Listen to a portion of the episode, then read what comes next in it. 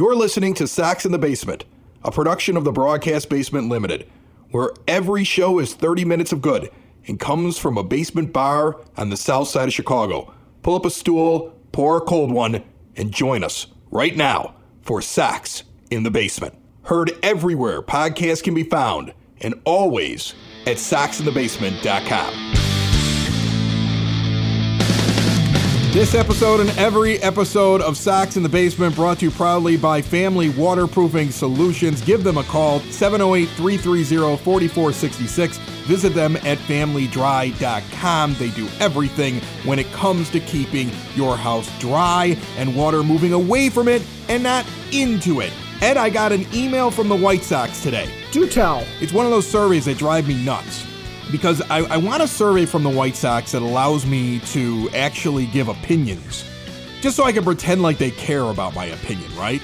Right. They don't really they don't really like your opinions or want your opinion. To begin with, given the success of the team to start the season, how do you expect the White Sox to do in 2021, Ed? Win the World Series, win the pennant, win the ALDS, only make the playoffs, or not make the playoffs? What say you, my friend? Well, World Series in the bag, my friend. It's not in the bag. It's not in the bag. I look, we're a It's contender. in the bag like a bunch of potato chips. We finished off the first half of this regular season.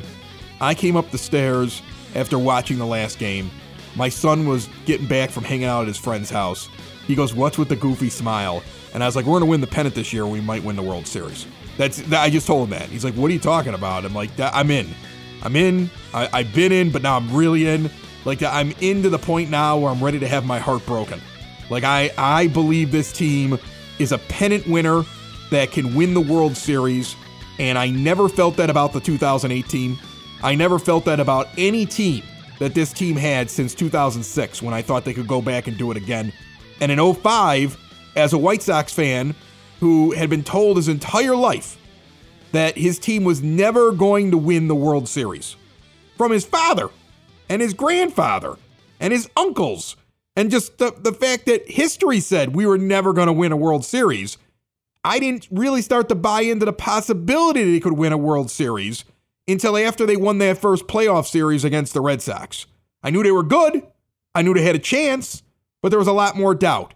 This is probably the earliest in any season that I can say with just my whole heart this team has a chance to win a World Series and should win the pennant. They are an absolute 100% contender to do so. And what happens in the next couple of weeks, whether or not they add any talent with the return of Eloy Jimenez, which I think is a lot closer than a lot of us think, because the fact that he jumped from single A to triple A after only a couple of games, and I heard Tony La Russa explain this, Ed, that there's a 20 day window after he starts to play where they have to decide are they going to bring him up? Because remember, he's on the 60 day IL. Right. So this could happen much sooner than 20 days. And that would be very exciting as well. To, to answer the question in all seriousness, I agree with you. I, they are contenders for the World Series. They are definitely contenders to take the AL pennant. And you know, I I'm excited and it would be heartbreaking for them to lose out in the playoffs. It would be astounding. I my jaw would hit the floor if they don't make the playoffs. But with Eloy Jimenez, I've been thinking about this. With Eloy, uh, you know, he's hitting well. They moved him up to Charlotte. Uh, if he continues to hit well there, if he's not feeling any ill effects, why wouldn't you just bring him up? Why, you know, nobody says that he has to have weeks of at bats. I mean, this guy is a major league player. He's not a young guy that needs to be brought along. So if he's seeing the ball well and he's feeling good with his swing, I'm fine with him taking his hacks up here and figuring it out. I mean, I think yeah, there's going to be some rust anyway uh, because he hasn't seen major league pitching. But frankly, I'd rather just get him up here and see what he can do and, and have somebody accidentally groove a fastball to him and watch it, you know, fly out of a major league ballpark instead of seeing the highlights of it going out of Charlotte. Well, I think it makes sense to have him in AAA here for about a week. I think I give him a week in AAA. I think I get him used to a couple of different pitchers. I think it, he's got to go up there and get used to that level of pitching.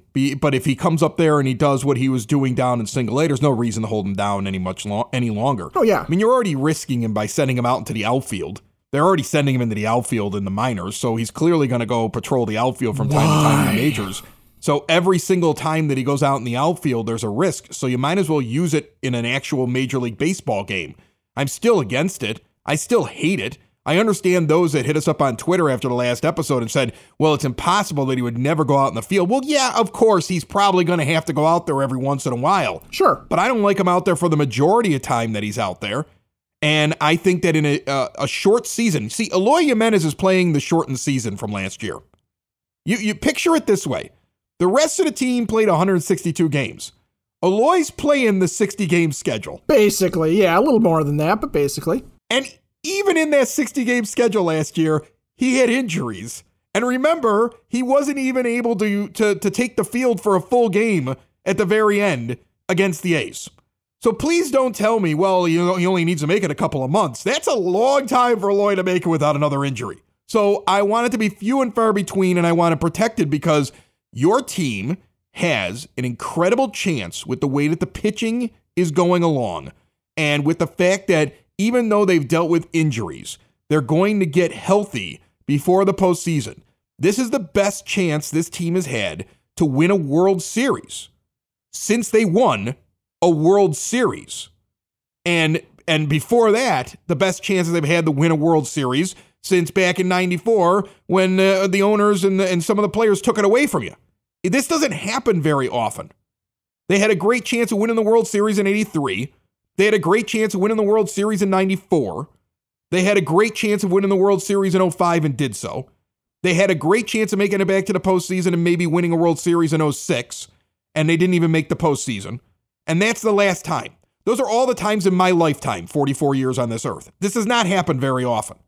So you may have a big window and you may have years of, of good players on your team, but you never know when that injury rash is going to go through your, your pitching instead of your hitting.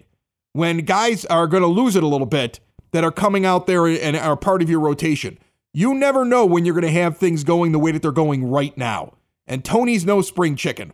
And I thought I think he's been doing a great job managing this team. So this is your opportunity.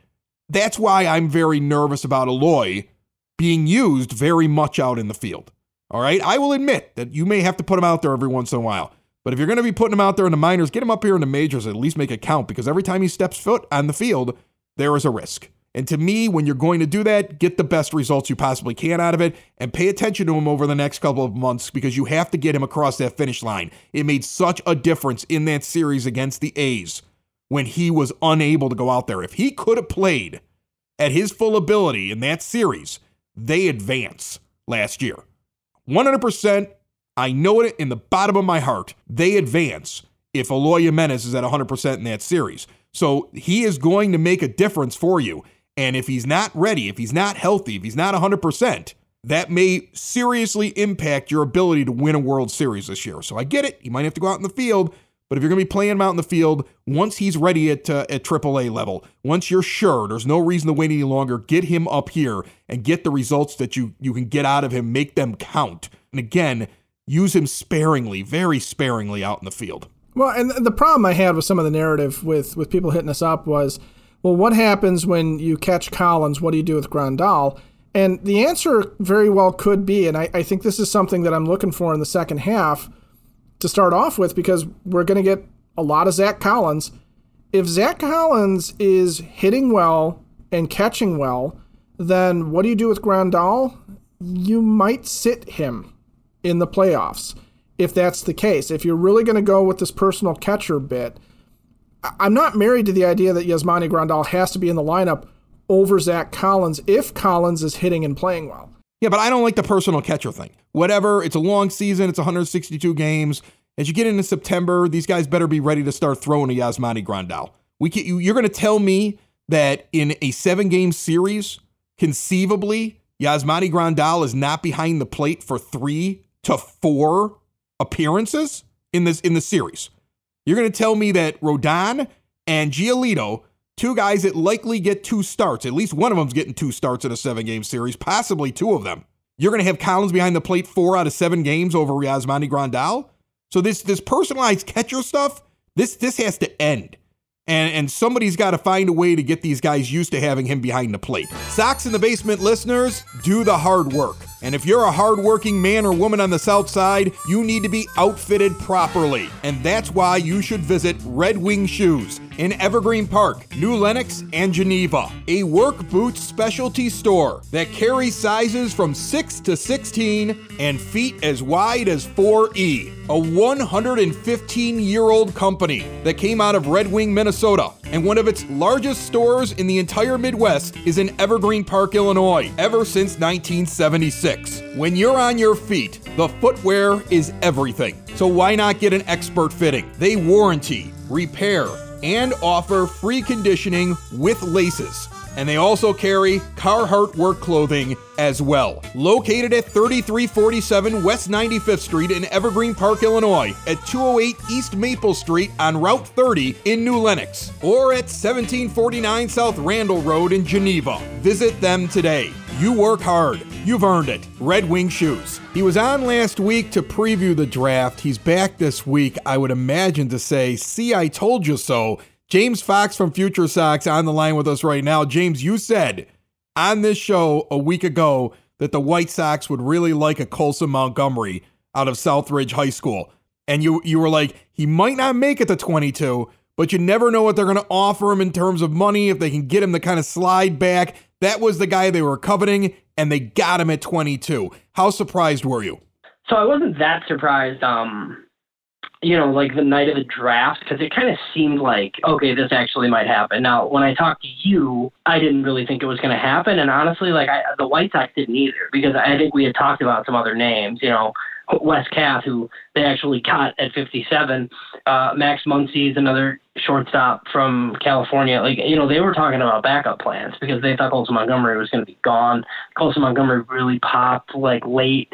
You know, he did the draft combine. Um, you know, there were some rumors that he was going to go 10 to the Mets at an under slot deal, but then, you know, Kumar Rocker fell. So the Mets decided to pay Kumar Rocker $6 million with the 10th overall pick. So, you know, the Colson Montgomery thing goes out the window. Um, there was some talk maybe Reds or Cubs were on him, but, you know, he fell to the White Sox. So that's good. I mean, he instantly becomes one of their top five prospects. Um, Mike Shirley just, you know, talks about the, the premium power potential you know, with a left-handed bat. They think he's going to remain at shortstop. He's drawn some Corey Seager comps. It's a good pick. Any, I, I think I said any, if as long as they go prep, like I was good. I wanted a change in philosophy, and they did it. They went prep prep to start. So you know, anything after that was pretty much gravy for me. I just think it's important to get younger going forward. Yeah, it looks like what they were able to do is go get two guys when they thought they would probably only get one, and they got two of them over the first two rounds and they have that one side of their infield of the future, possibly. I mean, you don't want to jump on and say, well, that's it. I know in five years it's going to be Montgomery and Kath on that side of the infield when Tim Anderson's gotten older or what, whatever happens down the line. And that's another thing that I'm kind of curious what your take is. I'd like you to kind of explain to fans out there listening right now who hear we drafted a shortstop. What is the real timeline for this guy to be ready, likely, for the major leagues? Because if TA plays for the White Sox and gets all of his options, he's 32 33 by the time this guy's probably ready. So it's not like it's like, well, we don't believe in Tim Anderson. Tim Anderson's still a huge part of your team, but it's good to have these guys behind a guy like Tim Anderson for the eventual thing that happens to all baseball players. They get old and they move on, right? Yeah, you know, I think the best way to just describe it is, you know, everybody wants shortstops. So uh, you always draft shortstops and center fielders because shortstops and center fielders can play everywhere, right? Like every, everybody was the shortstop on their their junior high team. All these guys, like they they all played the best position. And then you get to college, so like you know there there's a little bit of a stigma about taking high school and college second basemen because they have to because that means they can't play short. So if you've already moved to second, like that that's not a good thing, right? So like a lot of these shortstops move to third or they move to second or they move to an outfield corner or sometimes they move to center. So yeah, I mean you just you want to take as many shortstops as possible, especially guys that can hit because you can move them all over the place. You know, their second round pick Wes Kath, Desert Mountain High School in Arizona, the White Sox announced him as a third baseman. He played shortstop on his high school team in Arizona too, but he can really really hit. So that really plays like scouting director Mike Shirley said that, that look, and uh, baseball comps are insane. But he just kind of said like he saw Freddie Freeman in high school, and you know it's kind of similar to what Freddie Freeman looked like there, but this guy has drawn Matt Carpenter comps just for, you know, he might be a first, third corner player that can really hit at some point. But kind of like you said, Shirley, Shirley mentioned the same thing. Like they get to have Colson Montgomery and Wes Kath come up through the system together now. Those guys are probably going to be level to level the next few years. I mean, they'll go to Arizona. They could end their season in Low A Kannapolis this year, and then they could either go back there next year and together. And that's your, your shortstop and your third baseman in the minors for, uh, the, the immediate future. It was a coup to get Wes Kath where they did. It was probably a little bonus pool manipulation. I mean, they had 1.2 million dollars to spend on the second round pick. My guess is he's going to get around two million, and they, you know, probably got him down to them. So, but I'm a big fan of the strategy. You know, I, I talked about it ahead of time, wanting them to go prep prep, and they actually did it. After those first two picks, they go with two college players. Then in the fifth round, they go after a prep pitcher, Tanner McDougal, a right handed pitcher out of Silverado High School.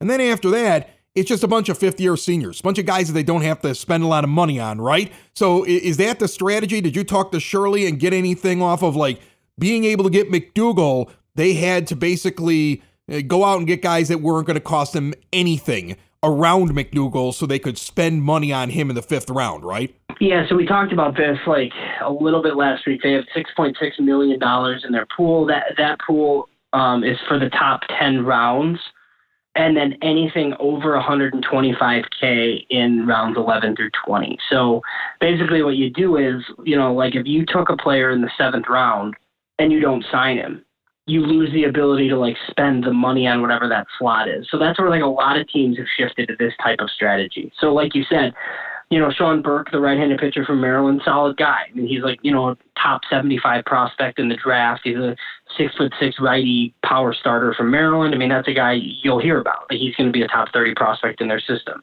Um, but then Brooks Gosswein is a lefty from Bradley and you know he's he's probably a hundred thousand. Like he's not a 10k guy. He's a real guy. But he talked about Tanner McDougal. Mike Shirley really he raved about him and his spin characteristics, and they're really like looking at metrics and data for like some of these pitchers. Silverado High School. He's I mean he's signing clearly. Mike Shirley joked about how they really paid for it in the fifth round. I've heard he's probably going to get a million dollars, I would think, maybe even more than that. Then basically, for Sox fans that are looking at this, the top two guys that got drafted, they're going to end up high up on our on our list. I would imagine the top thirty prospects, the one that you put out, the one that the MLB pipeline puts out. When people are looking at the system, they're going to end up high. The third round pick and the fifth round pick are probably the next two best players. And those four are probably the ones that you're focusing on and saying these are the guys probably with the biggest upside that we would expect could do something later on for the team? Though, yeah, those four. And then very interesting, like the, the 15th rounder today is a kid by the name of Cameron Butler. He's an outfielder, Big Valley Christian High School in California. This guy was, a bunch of publications have him listed as like a pop up prospect um, which means that like he popped late. I asked Mike Shirley about it on the conference call today, and he was very emphatic that he wasn't a pop up guy for them. You know, their scout Adam Virchis. That's the same guy, you know, who found uh, Marcus Semien all those years ago. He was the signing scout for Andrew Vaughn in California.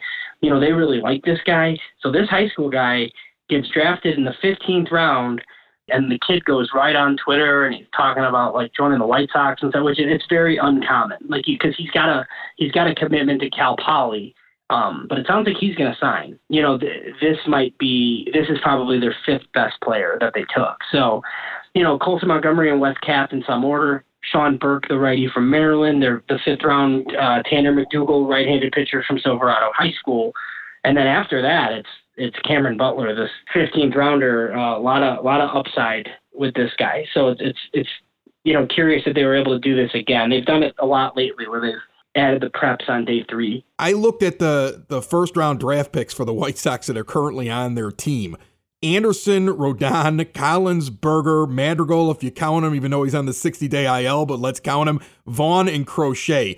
That's insane. And then when I'm looking at the national coverage where they're, you know, not only ESPN, but also MLB Network, they're doing a lot of coverage on the draft and they're talking to people about different teams' philosophies. One of the things that I kept hearing coming up was that the White Sox still do a lot of scouting where some teams have gotten away from that and just look at the numbers. They don't have as many actual guys going out and finding players. Have you noticed that when covering the team that the Sox have been very proactive in actually learning about guys and discovering guys where other teams might not be doing it? And is that one of the advantages where we're seeing all of these draft picks that are actually paying off for the team? Yeah, hundred percent. It's one of the things that they do very well. I mean, look, I'm going to say a nice thing about Jerry Reinsdorf. So he, you know, he is he's very pro scout. Like you're never to see a Jerry Reinsdorf organization like wipe out all of the scouts and just like let computers run drafts. I don't know how much of the draft you watched. Kiley McDaniel's very good. He was on the ESPN broadcast and he mentioned Colson Montgomery on the telecast and said like Colson Montgomery is like 19 and a half for anybody that's not aware. And look, that's kind of old for a prep player. But look, if the player, if they think the player is awesome at 22, like take the player at 22. But his point was that there's a lot of data teams who, you know, the computer would say 19 and a half, nope, you can't take him. And then he's off the board because like the computer or whatever, like technology you're using said so. Whereas like the White Sox are more of a traditional scouting team. No, I said they use data. Like they look at, you know, the RPMs on spin and stuff for pitching and they let that inform decisions. But, you know, they still want eyes on players. And there's a lot of teams that do it similarly, but there's a lot of teams that don't. Like there there's a lot of, you know, data teams right now and it's basically just like a computer drafting form and it's it's it's pretty insane. One other interesting thing Mike Shirley said today on the conference call, he said that they really targeted players from Power Five conferences. And you know, it's not really something I noticed, but like Sean Burke in round three was a Maryland guy.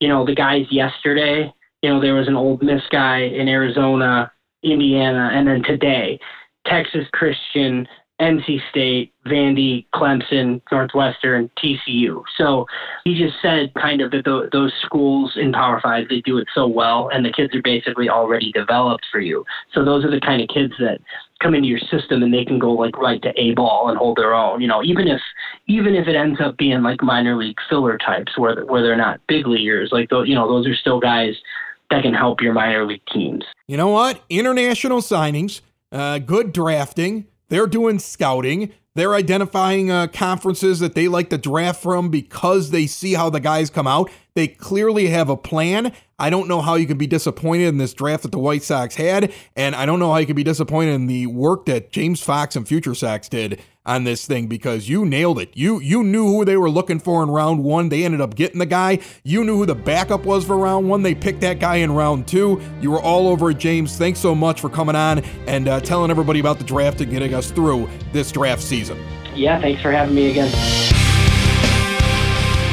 Remember, as you head down to the ballpark, the place to go before and after every White Sox game you attend is Cork and Kerry at the Park, 33rd in Princeton. The award winning burgers, the incredible ballpark fare, the full bar, all of the different brews that are on tap. They've got some great craft brews that I've never seen anywhere else except for when I walk in to Cork and Kerry at the Park. They are a South Side tradition, and you can book their place for your home viewing parties. When they are on the road, the White Sox can be enjoyed from Cork and Kerry at the park as well.